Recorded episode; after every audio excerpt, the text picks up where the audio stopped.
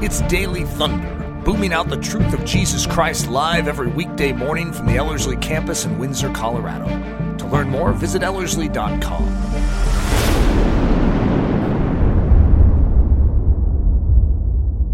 Well, if you have your Bibles, Daniel chapter 7 is where we're going to be at.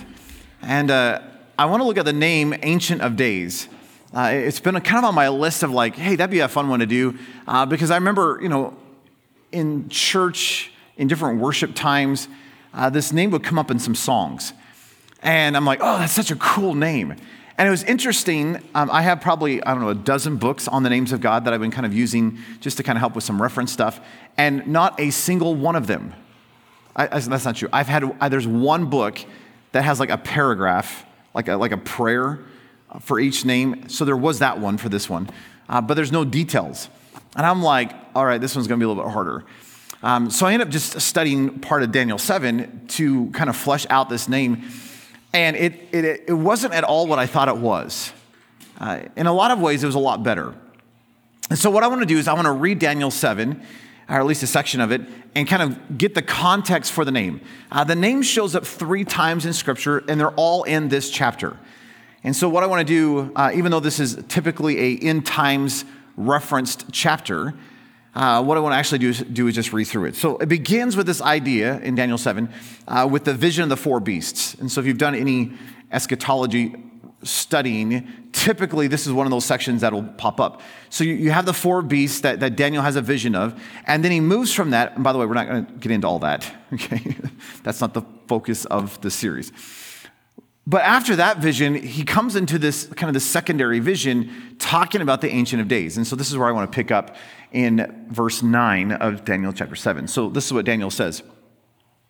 He says, I kept looking until thrones were set up, and the Ancient of Days was seated. His clothing was like white snow, and the hair of his head like pure wool.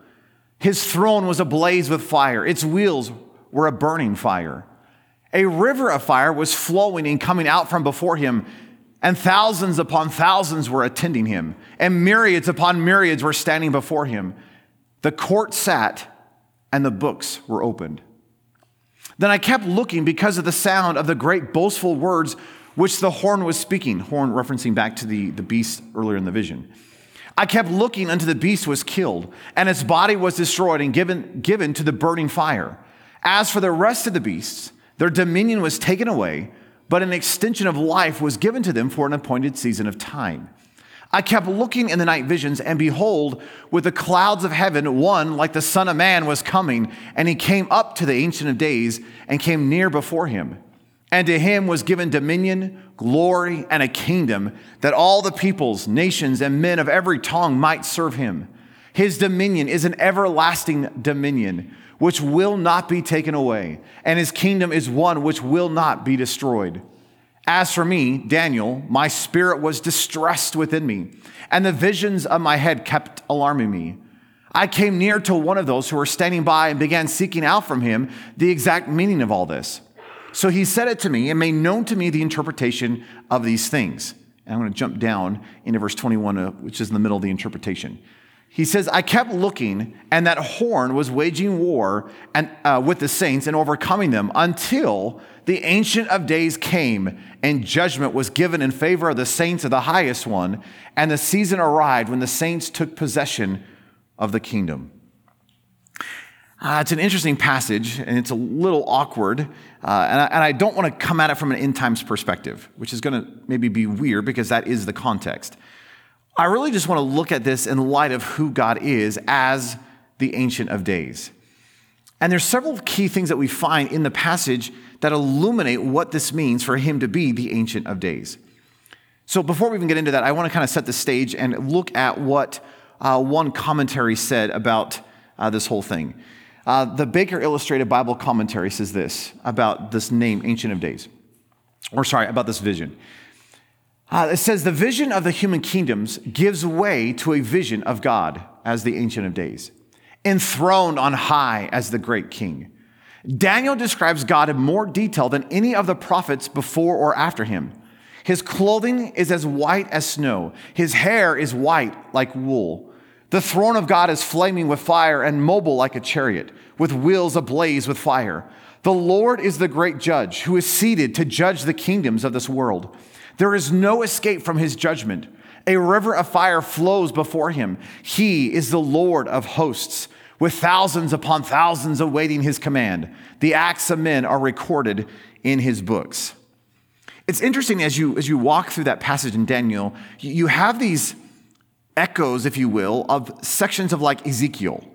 Uh, when you read like Ezekiel and the, the chariot of the cherubim, you have this similar language. Uh, you have echoes of this in the book of Revelation. You have echoes of this in these, you, you get this idea that Daniel is seeing something that is alluded to in other places in Scripture. But it's fascinating to me that God, uh, sorry, Daniel uses the name for God, Ancient of Days. Uh, and here's what one Bible encyclopedia said about the name it is good Aramaic, uh, and I should have said this. In this part of Daniel, this part is written in Aramaic, not Hebrew. So this name, Ancient of Days, is good Aramaic for an old man. Isn't that interesting? And it corresponds to the Hebrew of Genesis 24, verse 1. So in Genesis 24, verse 1, speaking of Abraham, it says, Now Abraham was old, advanced in age. Meaning what? He's an old guy. Isn't that kind of a neat idea? And Yahweh had blessed Abraham in every way. So, this Aramaic phrase, an ancient of days, bespeaks of this idea of an age, typically meaning ancient in days, meaning you're old. But here's what's interesting the HarperCollins Bible Dictionary, I think, gives a better description of this idea. They say the ancient one, this uh, is the expression in Aramaic literally meaning advanced in days, but it is not intended to suggest that God ages. Instead, it conveys the qualities of wisdom and vulnerability which one who is advanced in days would possess. In other words, the idea is as you get more white hair or as you lose it, right? The idea is you get you have more wisdom, uh, you have more maturity, uh, you have more longevity, and therefore you have more perspective. So when we're looking at this idea of Ancient of Days, we're not talking about the fact that wow, God is really old. Though it is interesting uh, how our culture often describes God as this, you know, like this old white, uh, this old guy with white hair and a long beard, and like he's he's aged. And there is a sense that there that imagery is in the passage, but that's not the focus. The focus is on the fact not of how long he's been alive, because he's eternal, folks. There, you can't number his days. So when it says that he's ancient of days, it's speaking of the fact that, that, that he is from everlasting to everlasting that he, he is full of wisdom, that, that, that he is above all and overall. It's kind of that idea. He's the patriarch of the society, if you will. He is God overall. And so you get this idea then uh, of this uh, wisdom, this eternal reality. So, that being said, I want to walk through a few attributes that, as you work through Daniel chapter 7, bespeak or give definition to what it means for God to be the Ancient of Days. So, the first one is this when we say that God is the Ancient of Days, one of the things we're saying is that he is timeless or that he's eternal. Now, we looked at this idea previously uh, in one of the studies when we were looking at the name El Olam, which means the everlasting God. And it comes from Genesis 21 and the book of Isaiah. And there's this idea as we were looking at El Olam that he is from everlasting to everlasting, that he is the eternal God. And it's neat that this Ancient of Days language is hearkening back to that kind of a concept. Uh, for example, uh, Wiersbe says this in terms of the name, in terms of the fact that God, God is eternal. He's, he writes, The Ancient of Days is a name for God that emphasizes the fact that He's eternal, that He is the God who has existed from eternity past, has planned all things, and is working out His plan. The description of God must not be taken literally because God doesn't have a body, wear clothes, or grow white hair. These things are symbolic of his nature and character. He's eternal, he's holy, and he is sovereign. So let me just give you a few passages then that bespeak, and we went through some of these in the El Olam uh, session, but I just want to freshly just remind us that God is eternal, that his days are not numbered. He, he is everlasting, if you will. So look at this Psalm 90, verse 2. Before the mountains were born, or you brought forth the earth and the world, even from everlasting to everlasting, you are God. Or Psalm 93, verse 2 Your throne is established from of old. You are from everlasting. Psalm 102, verse 26 and 27 says, Even they will perish, but you will remain, and all of them will wear out like a garment. Like clothing, you will change them, and they will be changed. But you, O Lord, are the same, and your years will not come to an end. Why? He's eternal. Uh, Isaiah 9 6 in that great messianic prophecy says, For a child will be born to us, a son will be given to us, and the government will rest upon his sh- shoulders, and his name will be called. Think about this. These are the names, these are some names of Jesus. He is the wonderful counselor, he is the mighty God. And then listen to this one He is the eternal Father, the Prince of Peace. And I really love that passage because you get all three aspects of the, of the triune God right? You have a wonderful counselor, which is a picture of the Holy Spirit. You have the eternal Father, and yet it's all talking about the Son. Isn't that an interesting thought? That in Jesus is the fullness of the Godhead, that He is the radiance demonstrated, He's the physical expression of the invisible, which is just a beautiful thought of all that tied together. Isaiah 41, verse 4 says this Who has worked and done it, calling forth the generations from the beginning? I, Yahweh, am the first and with the last, I am He. Or Isaiah 43, verse 13, even from eternity, says the Lord, I am He, and there is none who can deliver out of my hand. I act, and who can reverse it? Or Isaiah 44, verse 6, thus says Yahweh, the King of Israel and his Redeemer, Yahweh of hosts, I am the first and I am the last, and there is no God besides me. Isaiah 57, verse 15 says, For thus says the one high and lifted up, who dwells forever, whose name is holy. Uh, in the book of Job, uh, one of the characters is this guy by the name of Elihu who shows up later on in the, in the book. And this is what he says about uh, God. He says, Behold, God is exalted, and we do not know him. The number of his years is unsearchable. In other words, you can't count his days. He is of Ancient of Days. And so when you look at this idea then that God is the Ancient of Days, again, it's speaking of this idea that God is eternal, that he is timeless. And that's really interesting, especially in the context of Daniel 7, because there's a contrast happening in Daniel 7, which is this idea that he is the Ancient of Days and his kingdom is timeless. And this is in direct contrast with the temporal kingdoms of the beasts. So if, if, you're looking at the vision stuff, you have these four beasts, and have, of course you have the horn thing. And in the midst of all this, God shows up and literally, brings judgment and ends the time of the beasts. Their season is over, and He yet endures forever.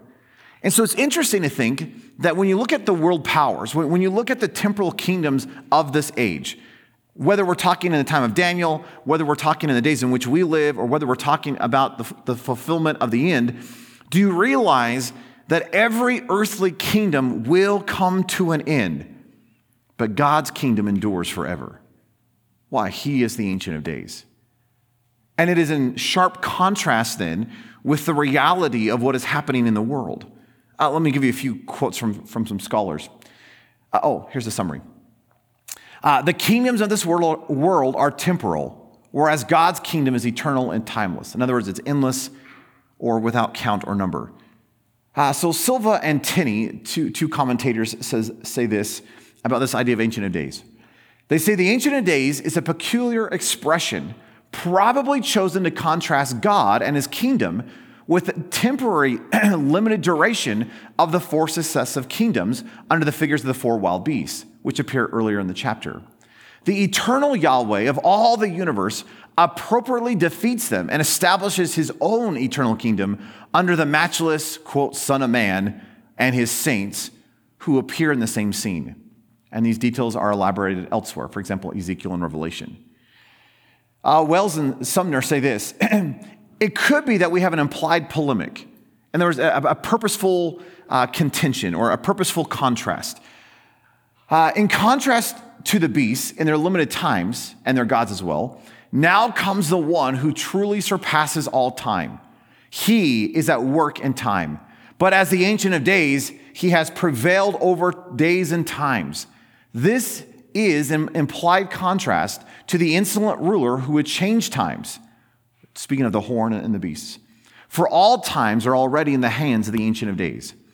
In other words, what they're saying is that there is a limit to what evil can do, that there is a limit to what earthly kingdoms can, can perform. And yet, in the midst of the fact that every earthly kingdom will come to an end, God and his kingdom will always remain. Why? He's the Ancient of Days. Uh, here's a couple passages I think are just beautiful. Proverbs 21, verse 1. The king's heart is like channels of water in the hand of Yahweh. He turns it wherever he pleases. Isn't it interesting that even earthly kings actually are being directed by God? That, yeah, they, they may be creating wickedness, and yet he will steer for his purpose and plan. Uh, or, or, look at Daniel 4, Nebuchadnezzar, uh, that whole scene. We looked at this the other day with the El Elyon. But the Most High, El Elyon, is the powerful ruler over the kingdom of mankind and gives it to whom he wishes and sets up over it the lowliest of men. In other words, do you realize that he will actually bring to end or he will raise up whomever he desires? But there's this idea that all earthly kingdoms are temporal. There is a time limit to every kingdom. There, there was a time limit to the Roman Empire. There, there, was a, there, there is a time limit to America that we will not endure forever. Why? Because we're an earthly kingdom. It is only God and God's kingdom that will endure forever. It's timeless. Uh, Matthew 24, verse 35, Jesus says, Heaven and earth will pass away, but my words will not pass away. And this is a beautiful thought that the Ancient of Days and his words will never pass away. Why? They're timeless. Or look at what John says in 1 John 2:17. The world is passing away and also its lusts, but the one who does the will of God abides forever. Meaning what? Hey, all this stuff is, is going to come to an end. But if you find yourself in Christ Jesus, the one who is the Ancient of Days, then you get to experience the reality of the eternal with Him. It's a neat thought. You get to abide in Him forever. Uh, the other picture that's seen very, at least very clearly in uh, Daniel chapter 7 is this idea that the Ancient of Days is the wise judge. In fact, you see this all throughout this entire section. And let me just reread this just so it's fresh in our mind. But look at verse 9 and 10. Daniel says, I kept looking until thrones were set up and the Ancient of Days was seated. His clothing was like white snow, and the hair of his head like pure wool. His throne was ablaze with fire, its wheels were like a burning fire. A river of fire was flowing and coming out from before him, and thousands upon thousands were attending him, and myriads upon myriads were standing before him. The court sat, and the books were opened. Do you realize we're actually in the middle of a, of a courtroom scene? And here is God as a judge, and he is sitting and he's opening up the books, and he is he's about to judge. I really love what uh, one commentator said. He was breaking this all down and showing the imagery, and I just thought it was a great articulation. So I just want to read this. Uh, but Daniel Atkins says this Only Daniel calls God the Ancient of Days. This is God the Father on his eternal and universal throne. As the Ancient of Days, he is eternal, not old. He is wise, not senile. He is a big God, bigger than even Daniel realized, and bigger than the petty beast kingdoms of this world.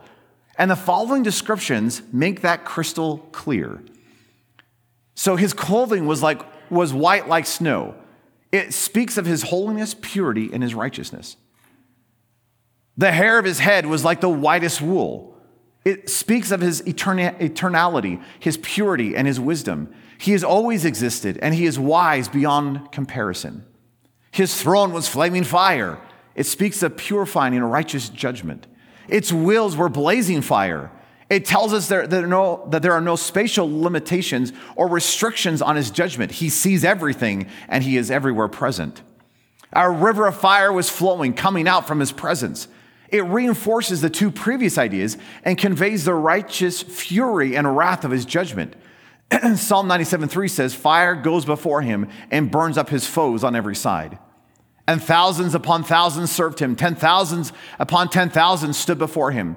Sounds like Revelation 5.11 and is a reference to the angels. So this is what he concludes. Before this awesome and imposing king, court is called into session, and the books were opened. The Ancient of Days does everything by the book. His judgment, as always, will be fair and equitable. There is no partiality, not a hint of unfairness. This is true for his judgment of everyone, beginning with the beast. Do you realize that our God is a righteous judge? He is a wise, good, fair judge. And when we look at his judgment in the end, we will all go, that's right. That's true. Uh, Psalm 82, I'm taking the very first and the last of the verses, says, God takes his stand in the congregation of God. He judges in the midst of gods. Arise, O God, judge the earth, for it is you who will inherit all the nations. Or Psalm 94, verse 2 and verse 15 says this Be lifted up, O judge of the earth, for judgment will again be righteous, and all the upright in heart will follow it. And I thought this was just an interesting thought uh, from Ann Spangler on the name of God being a judge. She says, Justice is ultimately rooted not in a collection of laws or rules, but in the very character and the nature of God. As judge of the whole earth, he is the only one competent to measure the motivations of our hearts. And in the Hebrew scriptures, the word judge is often paralleled to the word king. So when we say that he is king, when we say that he is judge, when we say that he is king of kings, do we realize that he is making judgment? He is ruling not based on a list of rules, he's judging on his character, which, by the way, is even more frightening to me. and do you realize that because he is holy, he says you need to be holy, that, that we are sharing in his very nature. And so when he brings judgment, do you realize that his judgment is based not on the external actions that, he, that we would see, his judgment is based on the internal motivations and attitudes.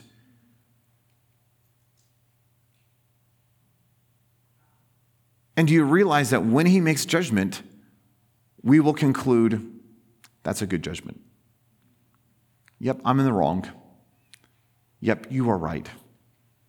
You are perfect, holy, just, and true, and your judgment is true. So, God is the perfect judge. He judges fairly and righteously, and everything is known and seen by him. In other words, nothing is hidden from his sight, which is what Hebrews 4:13 says, and there is no creature hidden from his sight. All things are uncovered and laid bare to the eyes of him to whom we have an account to give. Do you realize that you will be held accountable? Not just for the actions, but the words we speak and the motivations and the attitudes of our heart. Gulp. And we will conclude that his judgment is righteous. Uh, look at Psalm 50. The first seven verses says this The mighty one, God, Yahweh, has spoken and called the earth from the rising of the sun to its setting.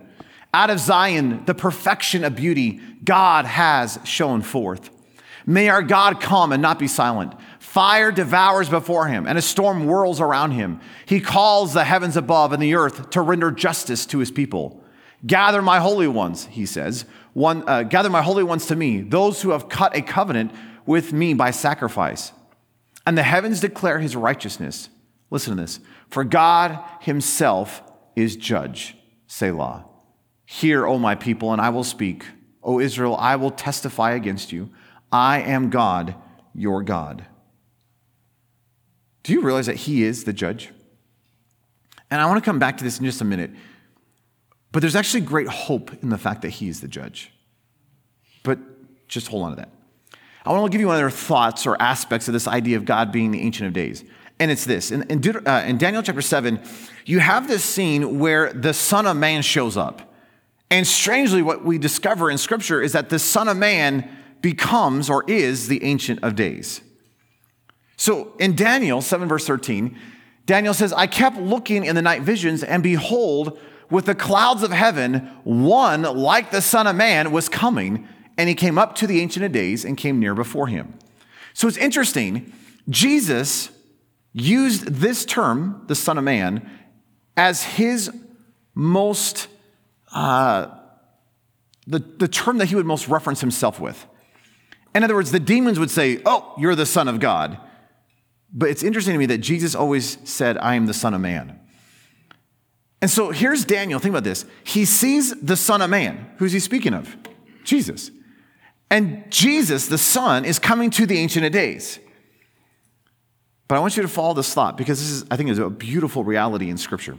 Uh, the Baker Illustrated Bible Dictionary says this In Daniel's vision, a secondary figure, the heavenly Son of Man, or literally one like a human being, comes with the clouds of heaven before the Ancient of Days. And listen to this the Ancient of Days gives him authority, glory, sovereignty, uh, sovereign power, and the worship of all nations and an eternal kingdom. In the Gospels, Jesus identifies himself as this heavenly Son of Man who will come in the clouds of heaven. And there's a bunch of passages there if you want to reference them. So again, it's clear it's speaking of Jesus. But then listen to the book of Revelation.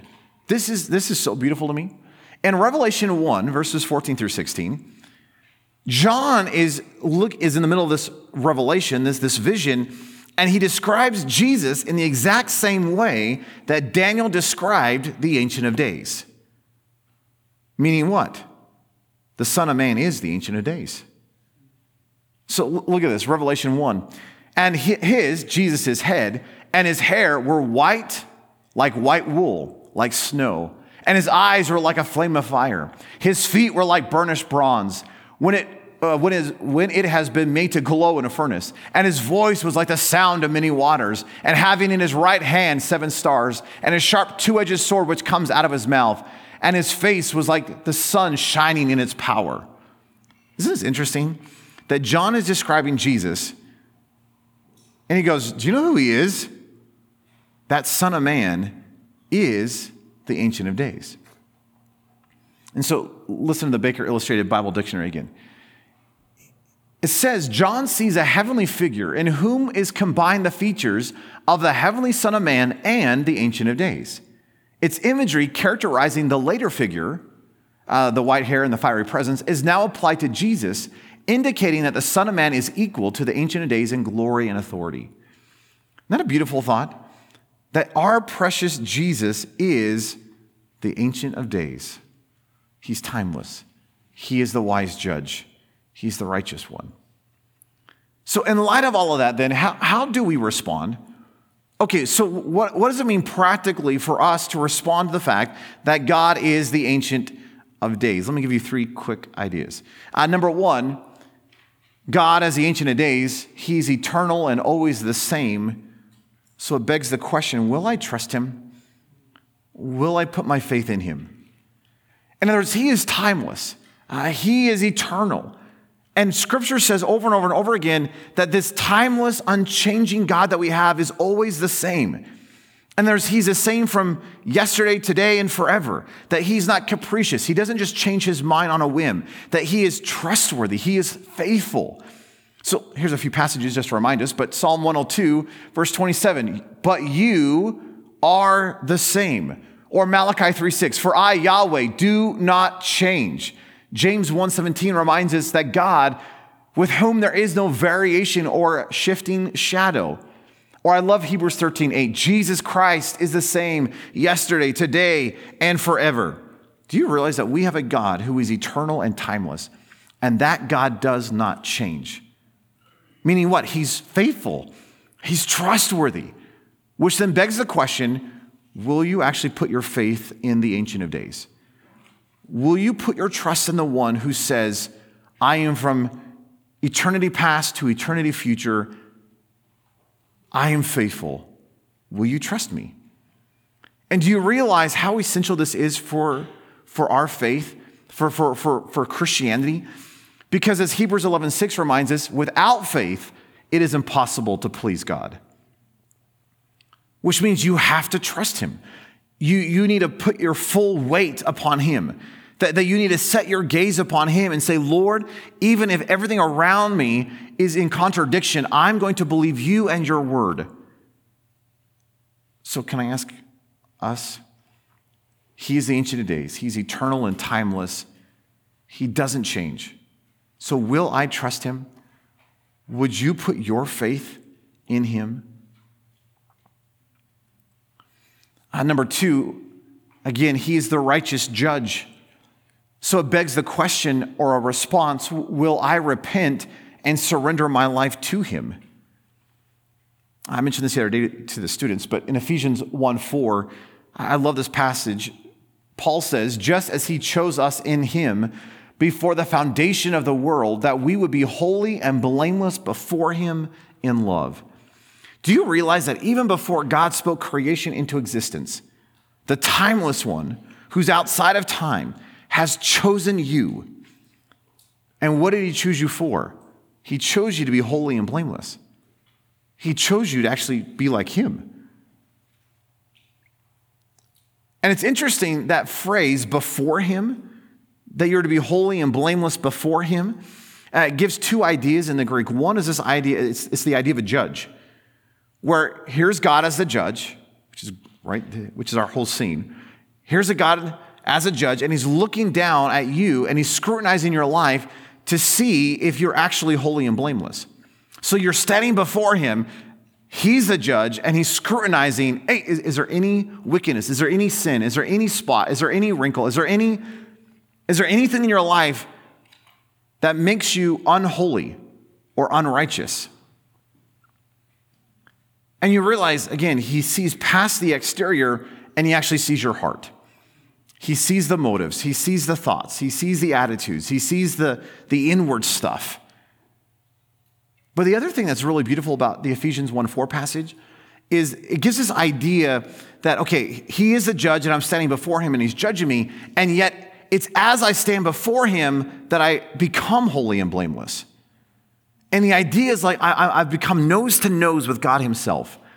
That, that I, I'm just like right in the face of God, and it's right in the midst of, of who he is that I find myself, who have always been unholy, my, myself who's always been unrighteous, and it's in his presence that I become holy. That, that it is in, as I stand nose to nose before him, it's like he makes me righteous. And again, we, we keep going over this, but, but how do you become holy? You don't get holy by keeping a list of rules. You get holy by embracing the one who is holy.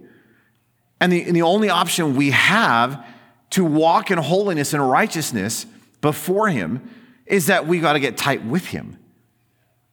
That, that I can't do this on my own. That my best works, Isaiah says, is but filthy rags. So, so, so how on earth am I going to walk before him in holiness and righteousness? Oh, I got to get tight with him. Which goes back to the idea before him. Could I get nose to nose with God? Could, could, could, I, could I just get him big in my, in my vision? Could, could I get just so wrapped up in who he is? So, yes, he is the judge and he's scrutinizing my life to see if there's any unrighteousness in it. And yet, it is when I stand before him and, and when I approach him and when I get tight with him that he makes me holy. Which is why a few verses later, Paul says this in verse 7 through 9 of Ephesians 1 In him we have redemption through his blood the forgiveness of our transgressions according to the riches of his grace, which he caused to abound to us in all wisdom and insight, making known to us the mystery of his will according to his good pleasure, which he purposed in him. In other words, the very one who is the judge is the solution. I need him. As Paul says in Romans 5 8, God, the judge, he demonstrates his own love toward us in that while we were yet sinners, Christ died for us. So while I'm shaking my fist in rebellion, the one who should judge that and send me to hell for eternity actually says, I actually want to give you mercy. I actually want to show my hesed to you. I actually want to give you the solution that you desperately need. And if you don't, if you don't accept it, I'm going to have to judge you. So it's not a removal of judgment. Judgment is there if you don't embrace the mercy. But God is a God of mercy who wants you to experience redemption and forgiveness. Isn't that a beautiful thought? So, though he is the judge and he is the righteous ruler, and we will all conclude in the end, yes, your judgment was right. Do you realize that he actually doesn't want to bring judgment? He will bring judgment, but what he wants to bring is mercy. What he wants to give you is forgiveness. He wants to actually be your holiness and your righteousness. So how should we respond then? Well, Peter in Acts 3:19 in his sermon says this, "Therefore repent and return so that your sins may be wiped away in order that the times of refreshing may come from the presence of the Lord." So if he is the righteous judge and he is my own, only solution, well, what should my response be? Return, repent, receive the mercy and that forgiveness. And then number three, if he is the Ancient of Days, it, it means that he is the wise one, which then begs the question for us in terms of a response Will I walk in his ways? Uh, it's interesting when when you look at this idea, when you look at the hair and the wool and the, the aged thing and the Ancient of Days idea, and it speaks of maturity and wisdom. Isn't it interesting that Jesus, in the book of Luke, listen to what Jesus said speaking about Solomon. He says, The queen of Sheba, this queen from the south, will rise up at the judgment with the men of this generation and condemn them. Why? Because she came from the ends of the earth to hear the wisdom of Solomon. And behold, something greater than Solomon is here. Do you hear what Jesus is saying? he says, You're without an excuse that there is this queen who literally traveled a long distance just so she could hear the wisdom of Solomon. And Jesus says, But do you realize there is something in your midst that's even greater? And it's that wisdom itself has shown up. Jesus is the greater Solomon, that he is the wisdom that Solomon was pointing to. Does that make sense? That as you read through the book of Proverbs, and you hear, hey, go get wisdom. It is more precious than silver or jewels or rubies. Uh, it, it, it is the most valuable thing. And we're not just talking intellect. Yes, there's an aspect of that, but we're talking about the one who is wisdom itself. We're talking about the Ancient of Days. Wisdom. The one who is wisdom. So, in light of that, listen to this. James, in chapter 1, verse 5 through 6, says, If any of you lacks wisdom, let him ask of God, who gives to all generously and without reproach, and it will be given to him. But he must ask in faith, doubting nothing. Do you realize that God doesn't just merely have wisdom to give you, He is the wisdom you need. So if you're lacking wisdom, what do you do? You don't read a book, you go to the source. Go, go to the one who is wisdom. Maybe I should say this. If you're going to read a book, read the book. Right? Like, I don't have to open up Confu- Confucius, who is confusing. You know? Uh, I, I, don't have to re- open up some other, uh, you know, the, the, ancient wisdom literature of the Egyptians or the Greeks. That, that's not where wisdom is found. Wisdom is found in the one who is wisdom. And the book of Proverbs is pointing to the fact that we need to pursue wisdom. And I love the fact that in Proverbs, wisdom isn't a thing to obtain, it's a person, which is why most translations that capitalize the word wisdom. Now, it is a little weird, I get it, because in Hebrew, the word wisdom is a feminine word, which is why it says go after her. Her wisdom is like rubies, right? Or her, her value is like rubies. So it's a little awkward, but it's talking about Jesus. So even though it's feminine, does that make sense? It's a feminine word in Hebrew, but it's talking about our God, who is the Ancient of Days. He is wisdom itself. So if you're lacking wisdom, go after him, seek him. So listen to Proverbs 2. Solomon says, My son, if you will receive my words and treasure my commandments within you, to make your ear pay, it, pay attention to wisdom, incline your heart to discernment. For if you call out for understanding, Give your voice for discernment. If you seek wisdom as silver and search for her as for hidden treasures, then you will understand the fear of Yahweh and find the knowledge of God. For Yahweh gives wisdom. From his mouth comes knowledge and discernment. He stores up sound wisdom for the upright, a shield to those who walk in integrity, to guard the paths of justice, and he keeps the way of his holy ones. Then you will understand righteousness and justice and equity, every good track. For wisdom will enter your heart, and knowledge will be pleasant to your soul. Discretion will keep you, discernment will guard you to deliver you from the way of evil. We need to seek after Christ. Uh, look at what Proverbs 3 5 and 6 says Trust in Yahweh with all of your heart, and do not lean on your own understanding. In all of your ways, acknowledge him, and he will make your paths straight. Will I walk in that path of wisdom? He's the one that has all wisdom that I need. So, will I walk in it? Will I respond to him?